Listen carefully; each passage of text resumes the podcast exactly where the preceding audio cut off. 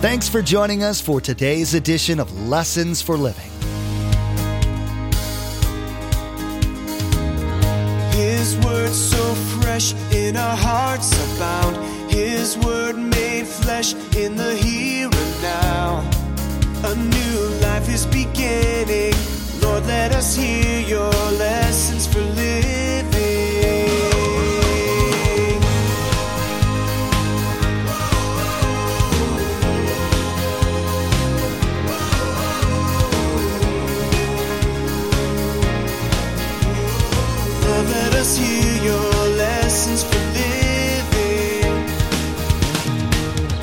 Their gods are all dead gods.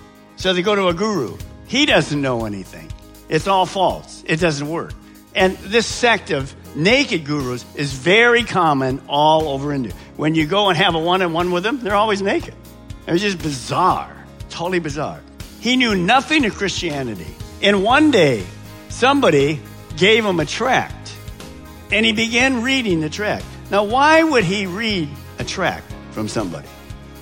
Because he knew he didn't have any answers. It's interesting. People who are really seeking the true God will go through lots of experiences during their search. Because God put in them the desire and need for a relationship with Him, nothing short of coming to Him will satisfy. Pastor Mark will be explaining where the Christ follower comes into this situation of helping the seeker find Jesus. You'll learn how being a follower of Jesus is going to challenge you.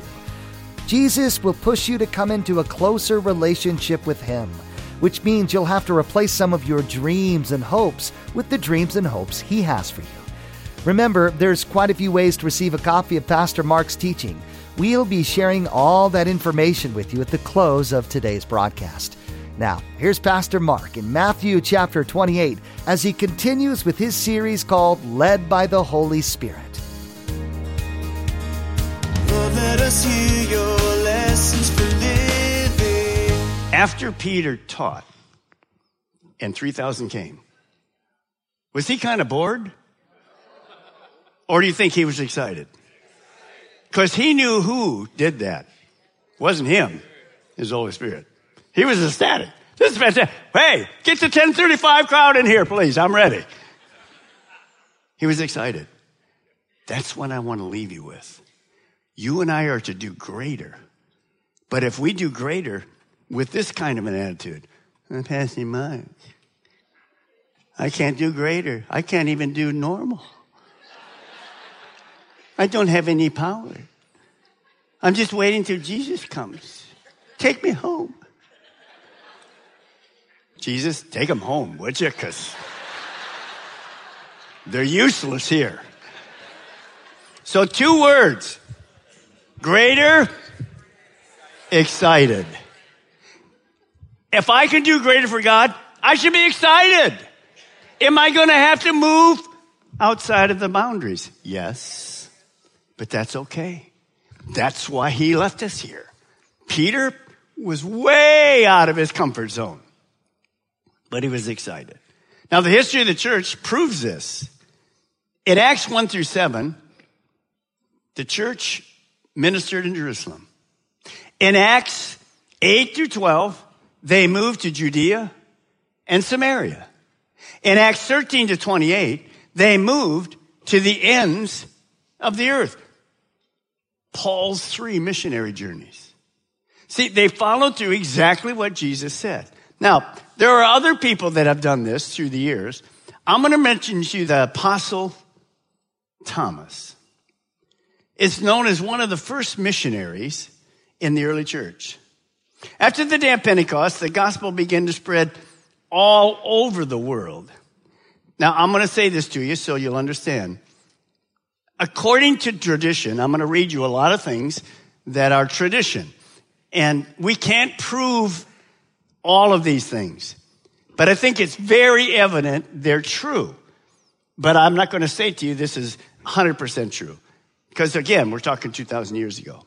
But here, Thomas is traditionally believed to have sailed to India from Israel in AD 50 to 52 to spread the Christian faith. He went from Israel He got the first nonstop plane from Israel right to India in the year AD 50, right? Can you imagine? This is Thomas. Oh, by the way, what's the first thing that comes in your mind when you hear the Apostle Thomas? Yeah, doubting Thomas. When he heard the Holy Spirit say, I'm sending you to India, you're talking to doubting Thomas. No, he went to India. He didn't go there because he sent himself there. Holy Spirit sent him there. Now think about that. How do you get from Israel to India? There's water. So you're going to go in a little boat. How long is that going to take? Only Jesus knows that. Now, when he gets there, when you think about that, what is he going to do? And one of the things that I think is so amazing, when he got there, and this is the picture, because I've been in this area since 1990, Kerala. Kerala is the southern part of India. And you'll see when Thomas got there, look what happened in a short period of time. He absolutely started seven new church plants by himself. Those are the cities he started Christianity in. Now, I want you to think about something. How in the world do you do that? You say, well, Pastor Mark, it's no big deal. Well, it is a big deal. Uh, number one, here's Thomas. I've been to the place where he came ashore. I've been to the very spot where he came ashore. You're in a boat, you get a, whoo, that was a long three week trip. Good. Here come these Indian people. They speak some dialect of Hindu. What does he speak? Jewish. How do you communicate? Think about that for a moment. How do you communicate? I speak a language, they speak a different language. Well, one answer could be power of the Holy Spirit. Amen. Second is you take a Berlitz course. You get your DVDs, put the Berlitz on. Let's see if I can learn how to do this. No, we really don't know how. But there is something I read this week which I thought was very interesting. There is a historical principle that there was already a Jewish sect in India, in that area. Now, they may have been there long enough to learn the language and help him. I don't really know. But of course, they weren't believers in Jesus. They were Jewish at that point. So we don't know how he did this, but he planted those churches in India. Now, you say, well, why, Pastor Mark, do you believe it's actually true? Well, here's the main reason. In India, most of India is, of course, non-Christian. In fact, it's worse today. They're trying to get rid of any religion other than Hindu. Modi, their prime minister, is trying to do that, and he's working very hard at that. But down in Kerala, the southern part of India, and I've been, like I told you, I've been going there for years and years and years. 18% of the population are born again Christians. 18%. Now that's 2,000 years later than it started. Did that just start by itself? No, I believe that Thomas was there. And as he planted those churches and those people happened, what happens to all of us? When we hear the gospel, we pass it on to who? A relative, a friend, somebody else. And here you are 2,000 years later, and it's 18, the highest percent of Christians in any place in India. Where did Thomas go? Kerala. That's why I believe it. Now, while he was there, of course, amazing things happened with God and the Holy Spirit. St. Thomas was killed by a lance that went right through his body in 72 AD. And he was entombed right here in this area. We don't know if it was all his body or what it was. But when you think about that, he went there in 50 or 52 and 72. Short period of time for your life. We don't know exactly how old he was. Did he do greater things? Yes, he did. Are those greater things still happening in Kerala today? Yes. Do you see how it passes on? That's what Jesus was saying. They will go to places I've never been. They will touch the hearts of people I've never seen. With the same message that I'm giving them now. Thomas was no longer a doubter. He was excited about India, even if he has to be martyred, which he was for the sake of the gospel. How did he do that? He went beyond his ability. He went beyond the borders of Israel and was used in a greater way by God. Amen. When you look at that, that should challenge you. That's why I believe it's very possible. I can't say to you absolutely certain, but I believe it's very possible. Last year, Linda and I were in India. We were in the northern India, Delhi, hardly any Christians in that area. And I had the time of teaching three times to 200 pastors, Bible college students, so forth. And we ran into a man who was in the meeting. And I'd never heard of this before, but it was very powerful. He was a naked guru. Now that comes to your mind and you don't even want to go there. But by the way, I'm not showing you a picture in case you wondered. I'm not stupid. Okay. So a guru is very common in India. They're always there to answer people's questions. See, they don't have the Holy Spirit. They don't have God. Their gods are all dead gods. So they go to a guru. He doesn't know anything. It's all false. It doesn't work. And this sect of naked gurus is very common all over India. When you go and have a one-on-one with them, they're always naked. It was just bizarre. Totally bizarre. He knew nothing of Christianity. And one day, somebody gave him a tract and he began reading the tract. Now, why would he read a tract from somebody? Because he knew he didn't have any answers. And this person was bold enough to give him a tract. And I met him. He was teaching at the meeting. And you know what he's doing today? He became a believer. Oh, by the way, in, in our meeting, he was not the naked guru. He had a white gown on. Praise God. And you know what he does today? He ministers to people, hundreds and hundreds of people all over India, the gospel of Jesus Christ. That's powerful. See, that's greater. When he came to Christ, was he saddened or excited? Excited. And when you heard him speak, it just challenged me like crazy. I mean, look at that background. God can change any person with a tract because the Holy Spirit ministered to his life. I met the guy. I saw the ministry that he was doing. Well, here's another picture. This is a picture of, of course, me, and then uh, Matthew on the on the left side of me. He is the, one of the ministers that's heading this Indian conference in the Harvest Crusade there. And this man right here with the placard, he could never read. And I was talking with my wife about it this morning, and I think she helped clarify it for me. Here's what happened. This man was not a believer, and somehow somebody got to him, and he became a believer. Now, it was hard for him because when he was in church, what do they do in church? Hey, re- yeah, turn to this and read the Bible. He can never read it. He can't read. He's an older guy, can't read at all, never read in his life. Nothing. Had no idea. So he's kind of saying to God, God, you saved me. People tell me what happened, but I can't see it. I can't read it. I can't do nothing. So he just goes for a while. I don't remember the exact dates. And he thought that one day God came to him and said, get a Bible and open it.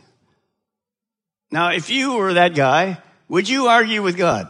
You say, no, I would never argue with God. Come on. Okay, God, if I get a Bible open, what good is that going to do? I can't read. I've tried it. It doesn't work. So it goes for a period of time. Finally, he, he hears God say again, get a Bible and open it. So he gets a Bible and he opens it. And you can just see this. And he said this. Uh, there will be signs in the sun and the moon and the stars and the difference of all the nations. For the first time in his life, he's reading. He has never read before. Would anybody call that greater? You might not, This boy's calling it greater. And you know what's happened from that day on? He began to eat the Bible. He just read and read and read. By the way, today he can read anything. And you know what he's doing? He has a church on the edge of Pakistan, one of the most dangerous areas where India hits into Pakistan. His church is a thousand brand new believers.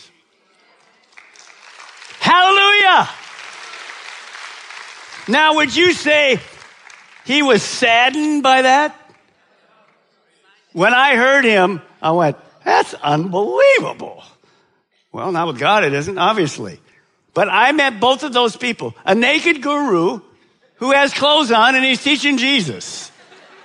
A man that can't read is teaching from the Word of God right in the church, and thousands of people are coming to Christ. Amen. You see, when you see that, it, uh, you understand something very easily. But I want to calm you. We don't live in India. We don't live in another part of the world. We don't even live in Mims. We live here in Brevard County in the Space Coast. How can we make a greater impact in our world? Well, I'm going to give you some answers to that very quickly. But I want you to understand something. God's been dealing with me.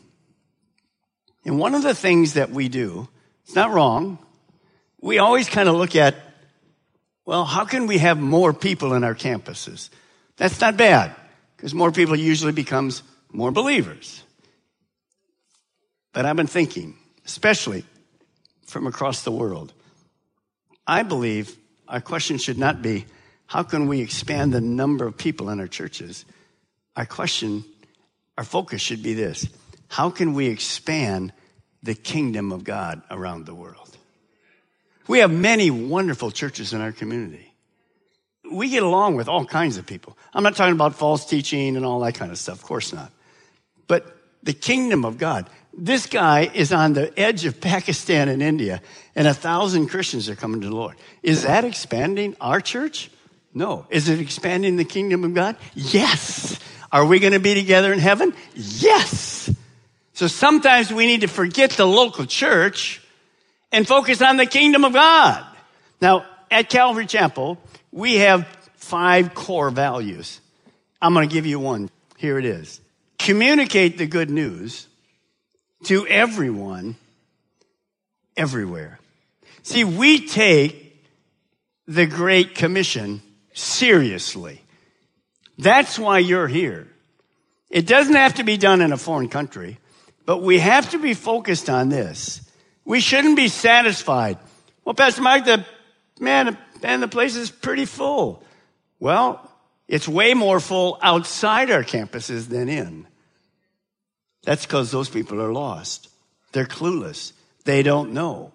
And that's why we're here to communicate the good news to everyone, everywhere. Now, when Jesus was here, he did something special. Let me read to you in Matthew.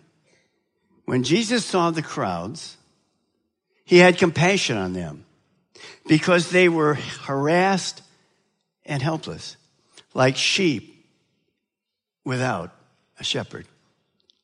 If you're a Christian today, you have a shepherd.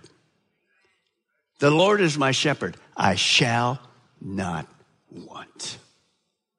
But outside these doors, or maybe you're not a believer yet, you're trying to do life without a shepherd. It doesn't work. It simply doesn't work. So what you see, Jesus saw people's needs. He looked into their eyes. He had compassion, sympathy, and mercy for them. How am I going to do that? For me to have mercy and compassion on people, I have to take my eyes off of myself. Because the person I look to all the time is me. To have compassion for you, I have to stop looking at me and look into your eyes. Amen. Here's what I want you to write down. Please, everybody write this down. And I want you to pray about that this week. Here's Jesus. We are the mouth, the hands, the heart, the eyes, and the feet of Jesus. And that's because we're commissioned to do greater things. Jesus was just one man. In the campus today, there's thousands of Jesus. We have to have his mouth. We have to share the gospel. His hands. We have to have his heart. It can't come because, well, I'm supposed to help these people. It comes from a heart. It comes from a heart. And then take my eyes off of me and look at the hurting world. Last, where were the feet of Jesus always? In the marketplace of life.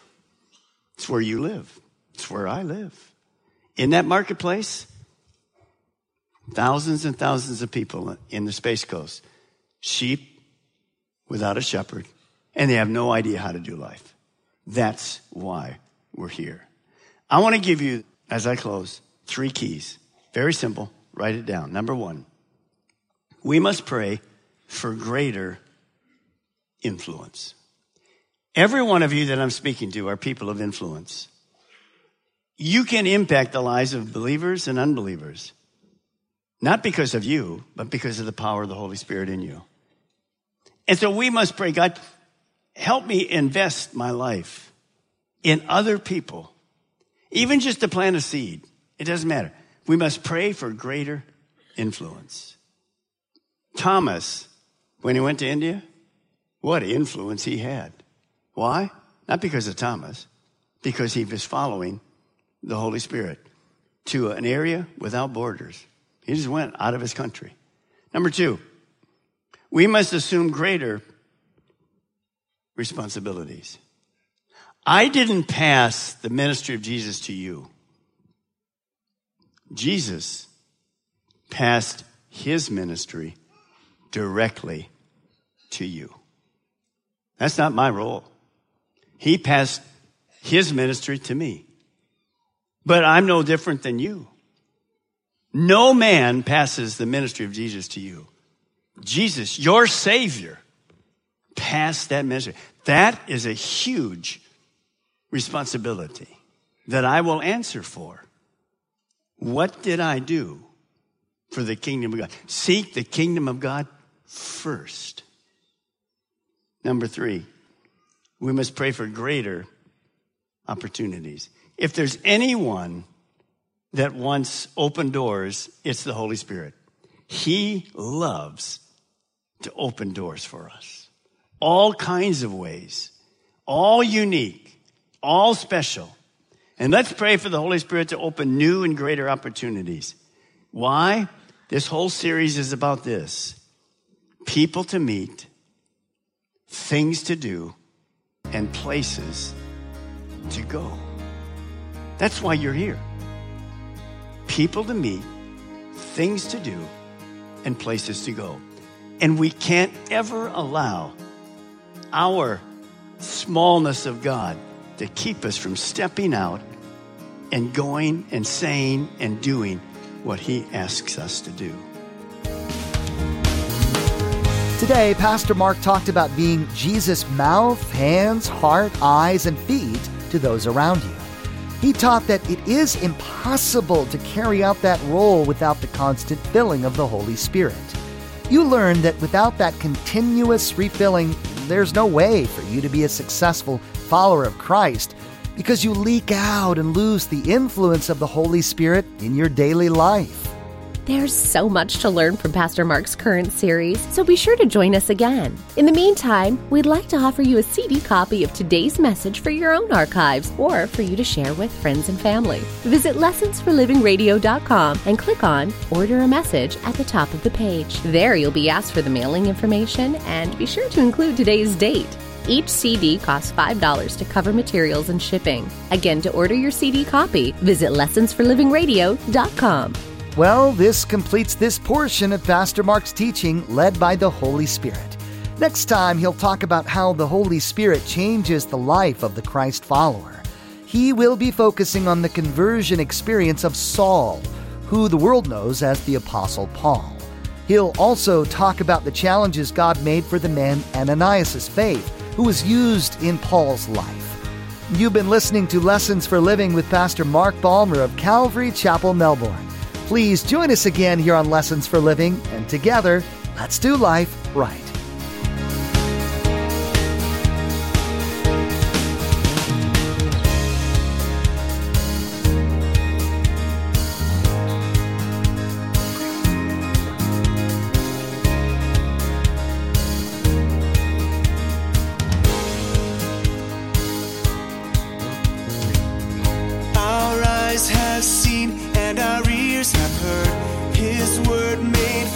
In a hurting